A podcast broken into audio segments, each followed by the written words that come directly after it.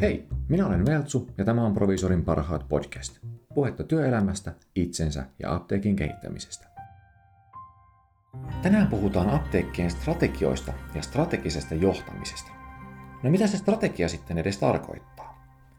Yleisesti ottaen, se on se toimintatapa ja suunnitelma, jolla yritys aikoo pitää liiketoimintansa kannattavana myös tulevaisuudessa. Apteekitkin ovat, yllätys yllätys, myös yrityksiä. Siten niillekin on järkevää pitää huolta kyvykkyydestä ja kilpailukyvystä muihin alan yrityksiin ja toimintaympäristöön nähden, eli käyttää siis strategista ajattelua. Nykyään strategisessa ajattelussa painotetaan asiakaskeskeisyyttä, eli toisin kuin ennen, mietitään ensikädessä asiakkaan eikä organisaatioiden näkökulmaa. Aikaisemmin Suomessa yleinen toimialakeskeinen ajattelu johti helposti siihen, että asiat tehtiin aina niin kuin ennenkin, itse asiassa koko apteekkiala toimi tällä tavoin vuosikymmenten ajan. Kilpailua yritettiin siis lähinnä välttää. Kunhan omalta alueelta tuli rahaa riittävästi kassaan, niin kaikki oli hyvin. Ja monopolin turvin sitähän tuli. Tämä lähestymistapa ei valitettavasti, ja onneksi, enää toimi. Nykyään kilpailunäkökulma on otettava huomioon kokonaisvaltaisesti pärjäämisen ja kasvun varmistamiseksi. Vaikka Fimea määritteleekin edelleen apteekkien sijainnit ja apteekkien tarkoituksena onkin edelleen palvella nimenomaan lähialuetta, voivat asiakkaat sijaita nykyään missä tahansa Suomessa verkkoapteekkien myötä. Tästä on siis kyse strategisesta ajattelussa. Kuinka kilpailukykyä ylläpidetään ja parannetaan? No miten strategiaa sitten luodaan? Strategian hahmottelulle tulee antaa paljon painoarvoa. Suunnitelmia ja strategian eri painopisteitä kannattaa käydä läpi henkilökunnan kanssa ja pyrkiä kaikessa aina konkretiaan. Sen sijaan, että tavoitteena olisi lisätä kanta-asiakkaiden määrää, kannattaa pyrkiä absoluuttisiin määreisiin, vaikkapa sata uutta kanta-asiakasta lisää ennen vuoden vaihdetta. Konkreettiset tavoitteet ovat helpompia hahmottaa ja tarkkailla, ja siten niihin on helpompi myös päästä. Toinen asia, joka strategian luonnissa on myös tärkeää ottaa huomioon, on toimintaympäristö ja sen muutokset. Apteekkitoimiala on monien muiden tavoin murroksen kohteena tälläkin hetkellä. Lääkekorvausjärjestelmään kohdistuvia lakimuutoksia on tullut useita, ja niitä on tulossa lähitulevaisuudessa lisää. Myös poliittisessa keskustelussa nousee toistuvasti esille apteekkitoiminnan vapautuminen. Tällä hetkellä näyttää siltä, että kyse ei ole enää siitä, vapautuuko apteekkitoimiala, vaan miten ja milloin se vapautuu. Vaihtoehtoja vaikuttaisi olevan kaksi. Asteittainen ja täydellinen vapautuminen. Asteittaisessa vapautumisessa sopeutuminen olisi helpompaa, mutta yhteiskunnan kannalta se voi olla tehotonta. Täydellinen vapautuminen sen sijaan olisi suuri, nopeaa sopeutumista vaativa haaste apteekeillekin, ja se voisi pakottaa apteekit ketjuuntumaan voimakkaasti. Tämäkin voi olla huono vaihtoehto yhteiskunnalle, ja ulkomailta tulevat kokemukset pieleen menneistä vapautumiskokeiluista ovat aika surullista luettavaa. Kuitenkin nämä muutokset ja tulevien muutosten todennäköisyys on otettava huomioon strategiaa luodessa, vaikka se ei ole aina helppoa. Varsinkin, jos muutokset ovat nopeita, voidaan tarvita kiireellisiäkin muutoksia strategiaan. Eräänä vuonna osattiin jopa odottaa apteekkeihin liittyviä lakimuutoksia loppuvuodeksi. Kuitenkin ne nujuttiin lopullisessa muodossa pöytään vain hieman ennen joulunpyhiä, ja apteekkien johtoportaille jäi aikaa noin viikko lukea muutokset läpi, sisäistää ne ja kouluttaa henkilökunta siihen. Ruuhkaiseen joulukauteen yhdistettynä ei mikään herkullinen tilanne. Strategian kannalta tästä esimerkistä selviäminen vaati muutamaa keskeistä toimea. Ensinnäkin työvuorosuunnittelussa ruuhkahetkien arviointia sekä erityistaitoja omaavien henkilöiden sijoittamista strategisiin paikkoihin. Näin oli mahdollista saada apteekin järjestelmäpäivitykset sujumaan ilman ongelmia ja kaikki asiakkaat palveltua vaikka suuri osa henkilökunnasta olikin koulutusten takia sivussa. Vaikka nykyään muutokset voivat olla näinkin nopeita, on olemassa myös muutoksia jarruttava tekijä, sääntely. Apteekkitoimiala on Suomessa hyvin säänneltyä, mikä toisaalta antaa selkeät raamit strategialle, mutta myös hankaloittaa uusien ideoiden keksimistä ja käyttöönottoa. Toiminnan kehittämisessä suuria tai edes keskisuuria irtiottoja ei ole oikein järkevää lähteä edes yrittämään. Ohessa muutama esimerkki sääntelyn tuomista haasteista ja irtiotoista. Ensinnäkin eräs apteekkari yritti myydä koivunhalkoja apteekissaan ja päätyi siitä ilosta viranomaisten hampaisiin. Toinen taas yritti myydä tupakkaa, mikä on sinällään ihan loogista, koska myydäänhän apteekissa nikotiinikorvaushoitotuotteitakin. Kuitenkin lopputulos oli sama. Viranomaiset laittoivat asialle stopin. Vaikka oman toimialansa säännöt tuntisi kuin omat taskunsa, voi vastaan tuleva sääntely silti yllättää.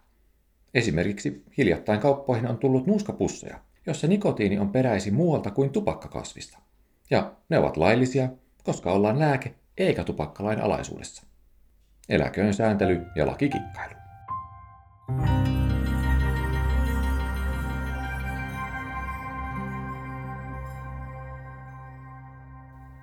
Koska toimintaympäristön säännökset voivat tällä tavoin olla arvaamattomia ja nopeasti muuttuvia, strategisen johtamisen näkökulmasta ketteryys on entistä tärkeämpää. Muutoksiin pitää pystyä reagoimaan. Apteekkimaailma on jo nyt muuttunut staattisesta dynaamiseksi, ja asiat voivat mullistua hyvinkin lyhyellä aikavälillä, jopa jouluviikon aikana. Erityisesti kehittyvät digitaaliset ympäristöt tuovat mahdollisuuksia nopeisiinkin muutoksiin, vaikka sääntely jarruttaa niitäkin. On olemassa jo joitakin järkeviä apteekkialan älypuhelin-applikaatioita, mutta lainsäädäntö estää vielä niiden tarkemman hiomisen ja tehokäytön. Esimerkiksi suora yhteys e-reseptikeskukseen on kielletty, eikä verkkoapteekeistakaan saa laillisesti tilata kaikkia reseptilääkkeitä, vaikka niihin olisi olemassa asianmukainen resepti. Apteekkialan ulkopuoliset tekijät on myös hyvä pitää mielessä, koska nekin kilpailevat osin samoista asiakkaista. Erityisesti luontaistuote- ja kosmetiikka-alalla kilpaillaan tismalleen samoista asiakassegmenteistä apteekkien kanssa. Tällä hetkellä strategisesta näkökulmasta katsottuna näillä ulkoisilla toimijoilla ei ole välttämättä vielä suurta vaikutusta kokonaismyyntiin, mutta tulevaisuudessa niin voi olla. Jos kokonaisliikevaihdosta, vaikkapa 10 prosenttia, tulee muista kuin lääkkeellisistä tuotteista, niin tilannetta kannattaa pitää silmällä, mutta ei huolestua liikaa. Pikkuisen kuitenkin kannattaa huolestua. Tulevaisuudessa, jos vaikkapa lääkemyynnin vapautuminen apteekeista marketteihin tai lääkkeiden tilaaminen verkkokaupoista ulkomaita myöten toteutuu, ovat alan ulkopuoliset tekijät jo silloin hyvin suuri haaste apteekkien strategiselle pärjäämiselle. Näistä syistä johtuen tulevaisuuden strategian suunnittelu on erityisen haastavaa. Tunnista ja hyödynnä tehokkaasti oman apteekkisi nykyiset vahvuudet. Mieti myös, kuinka ne vahvuudet voidaan säilyttää ja kenties etumatkaakin muihin voitaisiin kasvattaa. Samalla voit pohtia, kykenisitkö jotenkin kuromaan oleellisten kilpailijoidesi etumatkaa hieman. Entäs kuinka toimit, jos tai kun se oleellinen kilpailijasi tekee sinulle ihan saman asian? Aikaisemmin puhuttiinkin jo asiakaslähtöisyydestä ja kuinka siihen on nykyään siirrytty organisaatiolähtöisestä mallista. Asiakaslähtöisyydessä asiakas siis nostetaan keskiöön. Mitä arvoa asiakas saa asioidessaan juuri meidän kanssamme? Keitä meidän asiakkaamme siis ovat ja miksi he ovat valinneet juuri meidät? Eräs kriteeri on varmasti henkilökunnan ammattitaito, joten otetaan se tarkempaan tarkasteluun. Kuinka asiakas näkee ja kokee, että henkilökunta on ammattitaitoista? Eihän apteekki julkaise mitään listoja, kuinka paljon kukakin on kouluttautunut työn ohessa eikä kukaan kerro asiakkaalle koulutuksistaan tavallisissa asiakaspalvelutilanteissa. Ammattitaito onkin tuotava aktiivisesti esiin toiminnan kautta. Se voi olla esimerkiksi tuotetietoutta tai uusimpien hoitosuositusten tietoutta. Se voi olla käytännön kokemusta myytävistä tuotteista tai sairauksien hoidosta. Oleellista on, että tietoa välitetään asiakkaan suuntaan, eli kerrotaan sitä heille. Yksinkertainen esimerkki on vaikkapa se, että farmaseutti sanoo ääneen, että hän tarkisti asiakkaan uuden lääkkeen yhteisvaikutukset muiden käytössä olevien lääkkeiden kanssa, eikä haitallisia yhteisvaikutuksia havaittu. Vaikka mitään ei havaittu, sekin on jo arvokas havainto ja osoittaa farmaseutin ammattitaitoa. Kaiken tämän kaltaisen ja asiakaspalvelullisen hiljaisen tiedon jakaminen henkilökunnan kesken tulisi olla yksi kehitystavoitteista joka ikinen vuosi. Toinen näkökulma asiakaslähtöisyyteen on sen pohtiminen, ketkä eivät ole apteekkimme asiakkaita. Äsken jo sivuttiin verkkokauppoja. Yksi kasvava ryhmä apteekin ei-asiakkaista ovat ne nettiapteekin käyttäjät, jotka haluavat tuotteet suoraan kotiovelleen. Vaikka heitä on Suomen tasolla vielä maltillisesti, Digitaalisuus ja verkkokauppojen kasvu on megatrendejä maailmanlaajuisesti. Osuus kasvaa jatkuvasti. Naapurimaassamme Ruotsissa verkkoapteekkien osuus markkinoista on jo arviolta 15 prosentista 20 prosenttiin. Onneksi monella suomalaisella apteekilla on nykyään jo olemassa verkkoapteekki. Harmillista kyllä, sitä ei aidosti hyödynnetä. Apteekkien strategiana tulisi nimenomaan olla lähialueiden palveliminen, ja apteekin oma toimituspalvelu lähialueen asukkaan kotiovelle olisi paljon paljon luontevampaa kuin kaukaisen apteekin ulkoistetun toimijan. Esimerkiksi kylmäsäilytystuotteita on helpompi toimittaa läheltä ja niiden kuljettaminenkaan ei vaadi suuria investointeja. Kunnollisella styrokslaatikolla lämpötilalokkerin kanssa pääsee jo aika pitkälle. Läheisyys voi siis olla kilpailuetu myös verkkokaupassa, ja se kannattaa pitää mielessä. Mietitäänpäs, mikä voisi olla internetissä toimivan apteekin asiakaslupaus. Miksi asiakkaat haluaisivat asioida juuri heidän kanssaan? Hankala kysymys. Ennemmin tai myöhemmin asiakkaat voivat olla internetin kautta vaikkapa espanjalaisen apteekin asiakkaana. Siellä lääkkeet ovat todennäköisesti hieman halvempia, mutta kuitenkin samoja mitä täällä meillä myydään. Sellaista vastaan on hankala kilpailla ainakaan hinnalla, ellei sitten kykene tekemään todella isoja logistiikkaratkaisuja. Keskittyminen pelkkään nettimyyntiin voisi olla sellainen, mutta se on taas laitonta Suomessa. Apteekin ydinosaamista on luonnollisesti lääkkeisiin liittyvä tieto ja ymmärrys ihmisten terveydestä kokonaisuutena. Näiden teemojen ympärille liiketoiminta tulisi rakentaa jatkossakin. Kirjoista ja internetistä voi löytää oikeakin tietoa lääkkeisiin ja terveyteen hyvinkin helposti, mutta sen oikea tulkitseminen on maalikolle vaikeaa. Apteekin tulisikin toimia tulkkina ja löytää asiakkaalle paras mahdollinen kokonaisratkaisu. Tietysti tämä ratkaisu tulee myös saada viestittyä asiakkaalle hänen ymmärtämässään muodossa. Asiakaslupaus voisikin esimerkiksi olla, meiltä saat asiantuntijan avun sekä laadukkaat lääkkeet mukasi heti. Uskon, että vaikka globalisaatio muuttaa maailmaa hyvinkin nopeasti, niin osaavat ihmiset arvostaa myös sitä paikallista työtä, palvelua ja asiantuntemusta.